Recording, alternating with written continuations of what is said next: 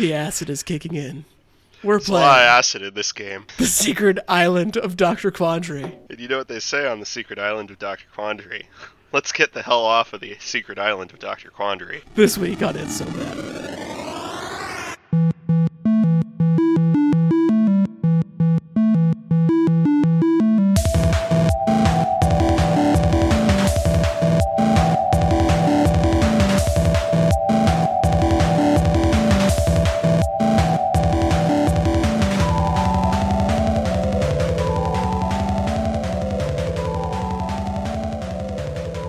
You can subscribe to this podcast on iTunes, Google Podcasts, Spotify, Stitcher, wherever you get your podcasts from. I cannot believe that this happened again, but and we're going to just let the listener know that a couple times I specifically, me, Michael, on this podcast, have started this podcast and not hit record, and we've gotten maybe like a minute or two or three into the podcast, and then I look at it, and then it's not recording. But this time, I did it. I did it again. Motherfucker. I'm sorry, Tommy. Hello. No, it's your podcast, man. I'm just sitting here. Yes. So we are adding this week The Secret Island of Dr. Quandary to the endless list of video games. It goes from number 1 Super Mario 64 all the way down to number 165 Dark Castle. This game was requested by one of you out there, dear listener. You gave us a list of games and said, we love the concept of what you're doing. Somehow, I don't know why they would think that, but they said that, and they gave us a list, and one of the games was The Secret Island of Dr. Quandary. And Tommy, yes, you are familiar with this game. I am. My aunt was the librarian in the middle school library, and while I was in middle school, I would stay at the library, and there was this old abandoned classroom in the back of the library that just never seemed to be used by anyone for anything. And there was this old Apple II in there. We had like Windows 95s or something a little newer in like the main library, but there was just this one Apple II, and the only game on it was The Secret Island of Dr. Quandary. Whoa. So I played a lot of that through middle school. Later on, it was one of the first games I figured out emulation for and finally beat it, like, when I was in my teens. Yeah, I figured out how to run DOSBox for this game, and I did it successfully. I even learned how to customize my DOSBox screen, so now when it boots, it goes full screen every time. It's like, yeah, sick. But I never played this game back in the day. I was a big Oregon Trail fan, big Carmen Sandiego fan. Number Munchers, Fraction Munchers, all those things. 100% had a ton of experience with. However, The Secret Island of Dr. Quandary, I'd never even heard of before. Somebody sent in this note. Yeah, I mean, I only know about it because I played on a haunted computer in a mysterious library, so... Why was it haunted? I don't know. Everything's haunted. There was nothing specific about it? No, like, people leave their psychic emanations behind. Is it an old library? I don't know how old the school was. Not terribly old. The public library in the town that I grew up in was rad. Very cool. Oh, neat. That is a neat picture. For those of you listening at home, I'm looking at a very neat picture. You should Google pictures of the Woburn Public Library so you can see some neat pictures, too. Because that's the only way you're seeing these, because this is radio! But nevertheless, yes, you played it in the library. It's not a visual medium. You played it in the library, and I never played it. I was too busy playing the Oregon Trail and also Number Munchers and Word Munchers. Yeah, I played until I didn't get a video game console until I was 12 years old. My primary video gaming experiences were at the library and at like a single summer computer camp at the YMCA. So for a good 12 years of my life, I only played what video games were available to me at public libraries. Oh, wow. Wow. No video games at home at all? Were they banned? Yes. Wow, you and Steve, too. Yeah. So it was a lot of Gizmos and Gadgets. Encore played this one too. The Magic Mountain one that was also in the Super Solver series. There was like a Magic School Bus game. All the best games that public funding can buy. Meanwhile, I had my Pentium computer from like 1994, and it was sick.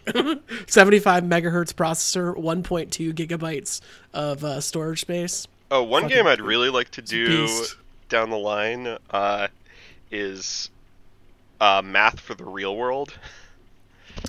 Math for the... Is that a game? Yes, it was an edutainment game. I played it at my elementary school computer lab.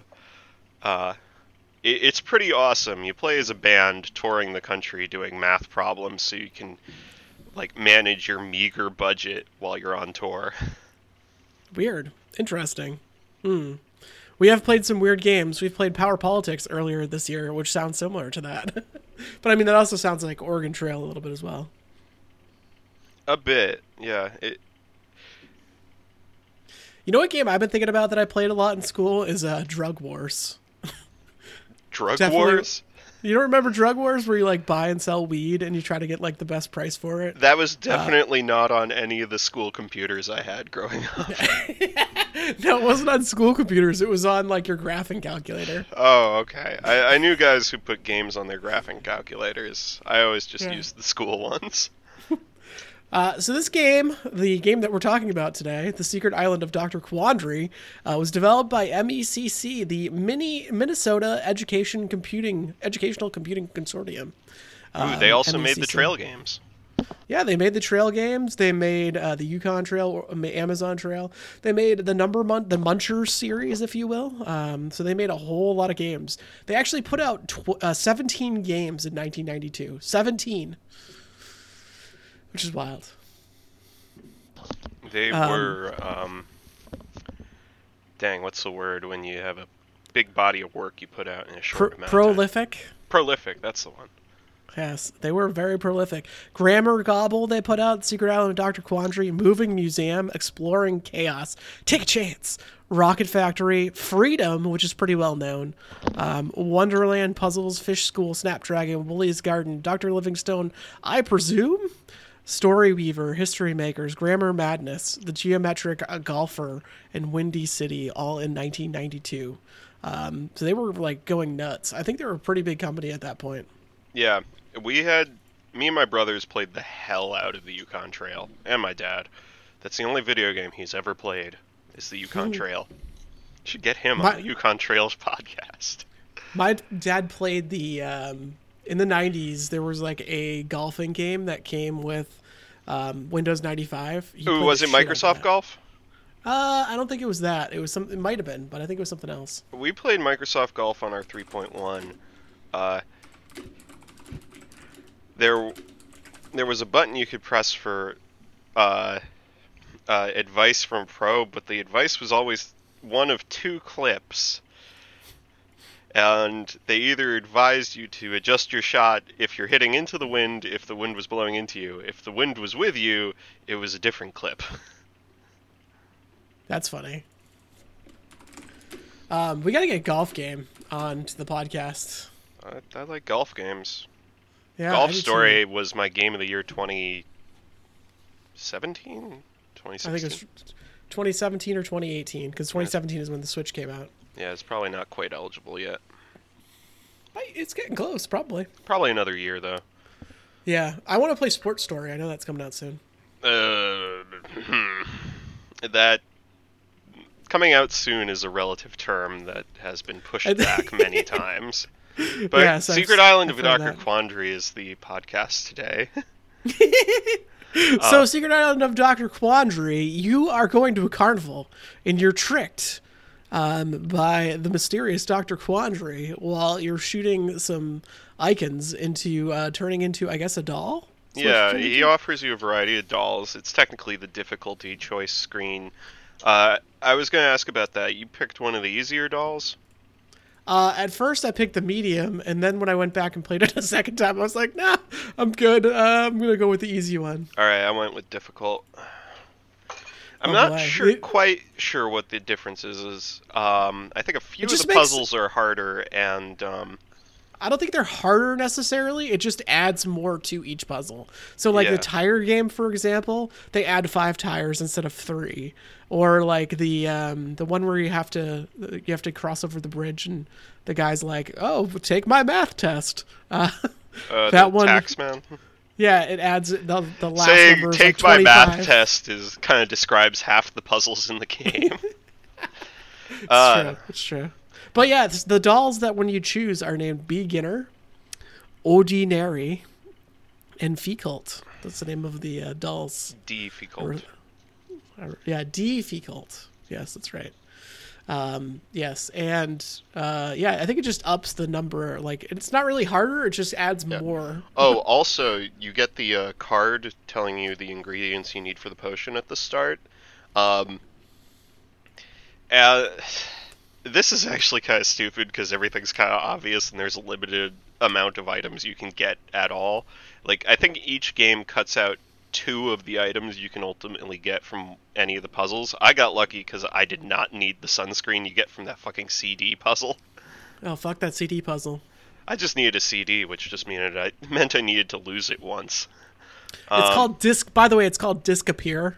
Discappear. So you're aware. Yes. Yes. I call it the fucking CD one. I believe that's what it was called on the Apple port. But nevertheless, so when you land on the island, you're turned into a doll, and you get a note that says, "Dear sucker, ha! You have fallen into my trap. I have implanted your mind into the body of the doll and transported you to my secret island. Unless you can solve all my puzzles and meet all my challenges, you'll never see your body again. You'll be a real nobody. Get it? Nobody. Yours, Q-Lee." The game is kind of pretty funny at times. I really like how sardonic the player character gets every time. So the island is some sort of grid. And 2 of the beaches, the beach you wake up on and the beach that the cauldron is on, are there. And as you pass from like box to box on the grid, all the middle tiles have puzzles in between them. But on the outside, half the time when you get to the edge of the thing, you'll just hit a beach, a generic ordinary beach. And the main character is just like, "Oh, look, another beach. I'm starting to think I'm on an island." Yeah, that is, I did like how there's a beach everywhere. And then it's like, "Oh, look, more beach." When you go to the edge of the screen. Yeah. So there are 12 puzzles that you have to solve on the island in order to gain the recipe ingredients to become a real boy again. To make the Fixer Elixir is what it's called. Oh, yeah, that was the other thing. The recipe card that you get, if you play on easy mode, it just says exactly what the item's name is. So like a little tin cup or a bucket of water. When you play on difficult, for whatever reason, it gets cute with all the names on the card. It's like a bucket of bilge or a potion from a monkey, which is even more literal than the tin cup thing, I think. Yeah. So there's 12 different puzzles, kind of like Super Solvers, but not really. That like Super Solvers, I think, did it better in terms of their logic puzzles, and I just think these ones were. Are we talking about Gizmos and Gadgets, or are we talking about another Super Solvers game? No, I'm talking about. So I think similar to Gizmos and Gadgets. Dr. Quandary has like logic puzzles, but I think that Gizmos and Gadgets does it maybe a little bit better. I don't know. Honestly, that was going to be a primary point of my rankings. That I was like, this is a better game than Gizmos and Gadgets. I don't know about that. I don't know if I had a really great time playing this, but we will get to that. Nevertheless, let's run down what the different puzzles are. So there's the acid test, where you have to use the arrows to like navigate around some. Yeah, that one's actually kind of an action puzzle. Yeah, it's weird. You have to run into a room and then run out really quickly, avoiding acid and fire shooting at you. Actually, you don't really need to run out. You can grab the bottle and then just get blown up, and you'll just get outside with the bottle. Yeah. Then there's Ape the Ape, which is basically Simon, I believe. Yeah, pretty much. It's a pattern game. You hit the button for the color, and it gets longer every time. It's funny because it's really long for a video game. Usually they top out at like 5, 6, or 7, but this one got all the way up to 10. Oh, it was like Banjo-Kazooie. No, Banjo-Kazooie definitely... That one's only 6. Okay. I was still like, that was long. I was like, this is long? This was longer. So there was Disc Appearer, which is just a terrible, terrible game where there are rows of... Disc Appearer is awful. There's rows of CDs, and you have to force your opponent to pick up the last CD. And it's like a logic puzzle, so you want to leave them with one CD left. It's incredibly fucking hard. Yes. For some reason. You seem to have a list of the names, so I'll let you go down it. There's the Headstrong Hop, which is the music one where you have to jump up and just hit notes into the space they appear. Yeah, and that for some reason tricky. But you can't fail it. It keeps going forever. Oh no, you can fail it. Oh really? Well, at least I failed it once. I was failing forever. Apparently, you didn't fail long enough. At one point, he was just like, "I'm sorry, my partner here sucks. Get out." So for the note that was closest to him, that was like right on top of him, I was like, this is super hard because you have to like time it perfectly when it's coming out, so it's taking forever to do it, but I did it. Yeah, you gotta get that one last because it's just a pain. There's the HMSB Quandary, which I don't think I ever saw. That was one of the triomino puzzles. What are they called? The shape. There's 3 puzzles like that: the candle, the boat, and the door. Oh, okay. Yeah. That's Let's Make a Door. Okay, so there's not actually 12 puzzles. There's probably like 9 puzzles because they just list the ones over again. Let's Make a Door was similar. Number Lock. Sir Pillory can't tell you the combination of the padlock, but he can give you some clues. So that one is the one where you have to just input random numbers, and if he winks, then you got one. Yeah, pretty much. It's hard because you have to keep guessing. It's kind of reminds me of Wordle with numbers. Pretty much. The tadpole is bullshit. I don't know how you're. Yeah. When you're shooting popcorn into the bird's mouth. So not only have to shoot popcorn in the bird's mouth, but you got to put a rock. You have to do it in like a proper sequence, which is like put the rock into the... No, you shoot the popcorn into the bird's mouth, you hit the bug with the rock, you shoot the bug into the frog's mouth, then you run through the gate before the bird is done eating popcorn. Yes, it's bullshit. How am I supposed to know that? You just gotta memorize the sequence for distance. Yeah, but there's do it all perfectly in one fluid motion. But how are you supposed to know that you're supposed to get... stop the guy and also get the fly in the mouth? It never dawned on me that the frog would want to fly when I was playing this, because it was not very self-explanatory. Yeah, it never dawned on me when I was in middle school. I didn't figure that one out till I was 15. Yeah, see, I'm just like middle school Tommy. That's my IQ level. It's okay. There's also Tax Factor, which I believe I streamed one time when you were watching. Yeah. And at the time, I was like, this doesn't make any sense. And then I played it when I was not on consuming weed, and it was very easy. And you didn't have me shouting instructions at you. But yeah, so there's like a list of numbers, and you have to get, the factors of numbers? Yeah.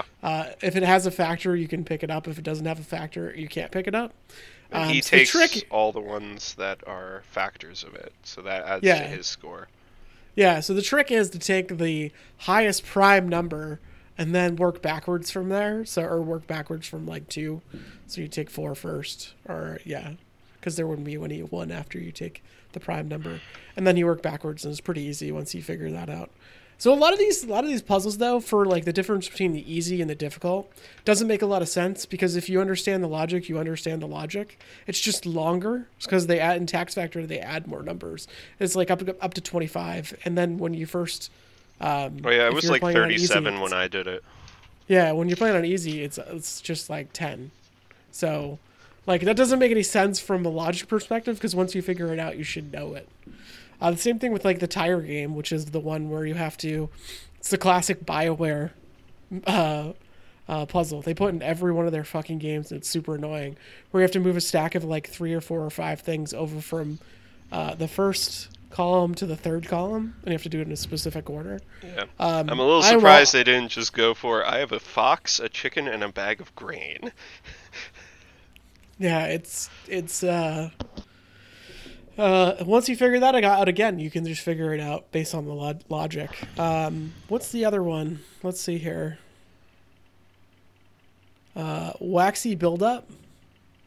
Oh, that's the you just have to find the that's the candle puzzle. Yeah, it's a candle puzzle. Tunnel vision. What's that one?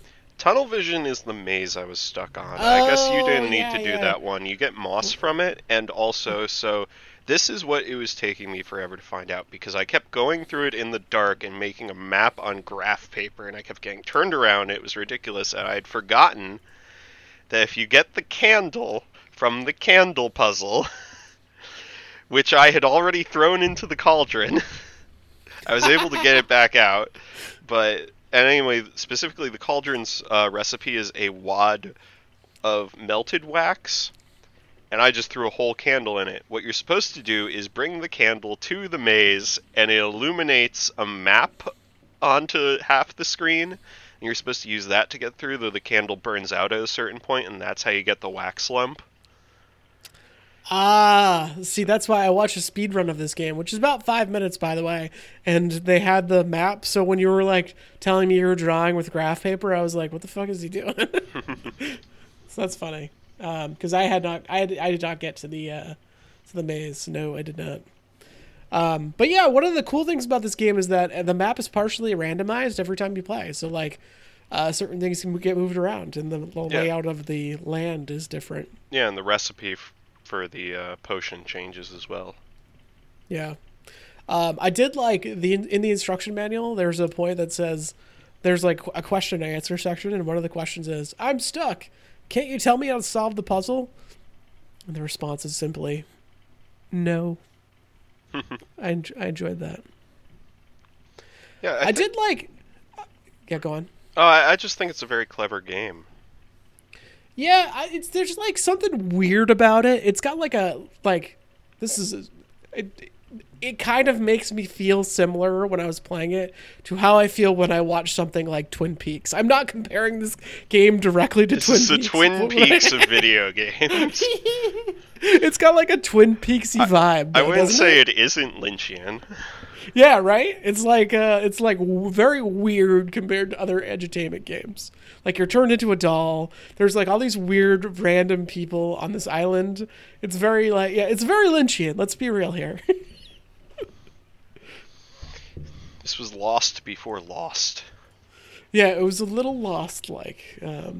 But yes, we should get to our ranking of this video game. I'm surprised we've gone over 20 minutes with this video game. It's wild to me. But yes, we are adding this to our endless list, which goes from number 1 Super Mario 64 all the way down to number 165 Dark Castle. We are ranking every video game, from video poker to Bart Simpson versus the Space Mutants to Space Invaders. All of the video games, your favorites, your hated games, the games that are bad.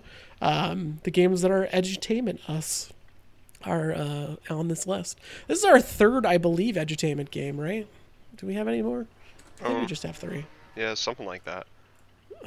Or we have... Yeah, I'm always willing to offer up my knowledge of more. I spent a lot of time on library computers. We're doing 2 this year. It's unbelievable that we're doing 2 in light of all the video games that are out there. But we are doing a second one. Last, we did in, March, we did Super Solvers, Gizmos and Gadgets. So that begs the question. It's a great place to start.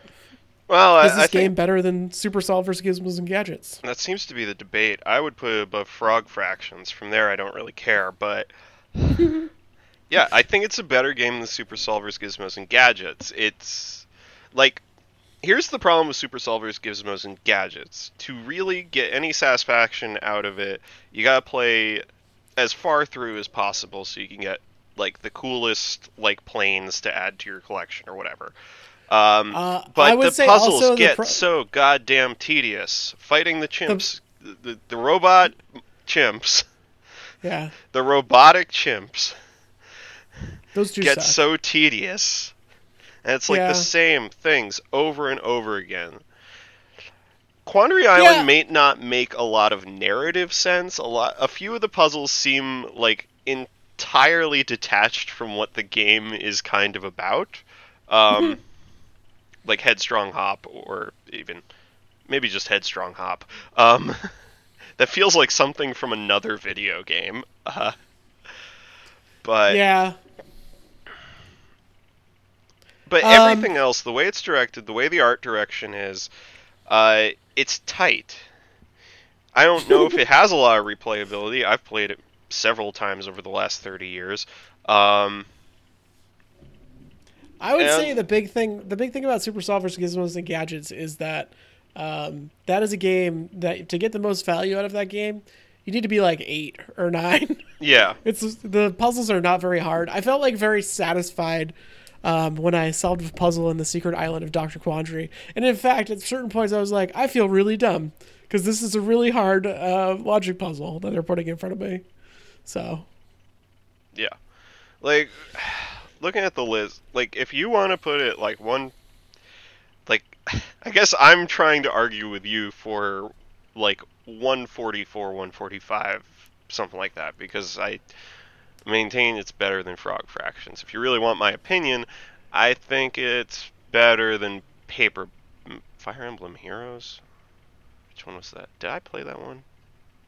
No, that's the mobile one. You probably did not play that. No, I did not play. I think it's better than Paperboy, but not as good as... No chance. Okay. No chance is better than Paperboy. All right, absolutely. Fine. No way. Well, I haven't played anything between Frog Fractions and Paperboy, so... whatever. Nothing? You never played L.A. Noire? Nope. Interesting.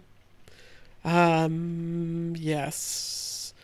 So, I like Frog Fractions better in this game, and it's borderline for me power politics, but I'm willing to split the difference with you. I don't want to put it above Splinter Cell, though. I feel like that would be a bad move.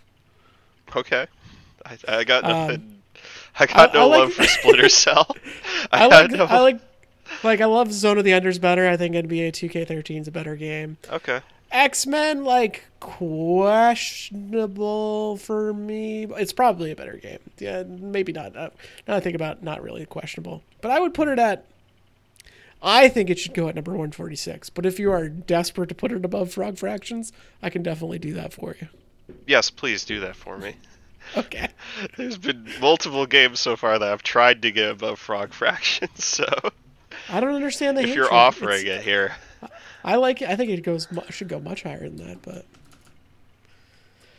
Oh, boy. Some people, you know, they just don't understand Pablo Picasso. Oh, I understand Picasso. I don't understand Frog Fractions. Oh, sir. So we have a new... Go back in time and tell them not to put the text adventure in. Then I'll place it higher. Yeah, that text adventure portion is like... just slows down so much.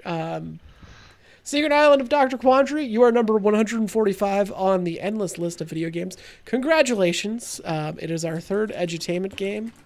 And do you know what's coming next week, Tommy? I actually don't. I don't think I'm on that one. No, I don't. I would imagine you wouldn't. It's actually going to be Batman, Arkham City, next week on the podcast. No, Batman. That'll be a big one. I think that'll be... people will argue for it to be very high. Yeah. Me, on the other hand, maybe will not. Do you already know the guests for that show? Yes. Steve and Chris will be on that one, I believe, so... Cool. We will see you next week, but thank you, Tommy. Thank you, Mike.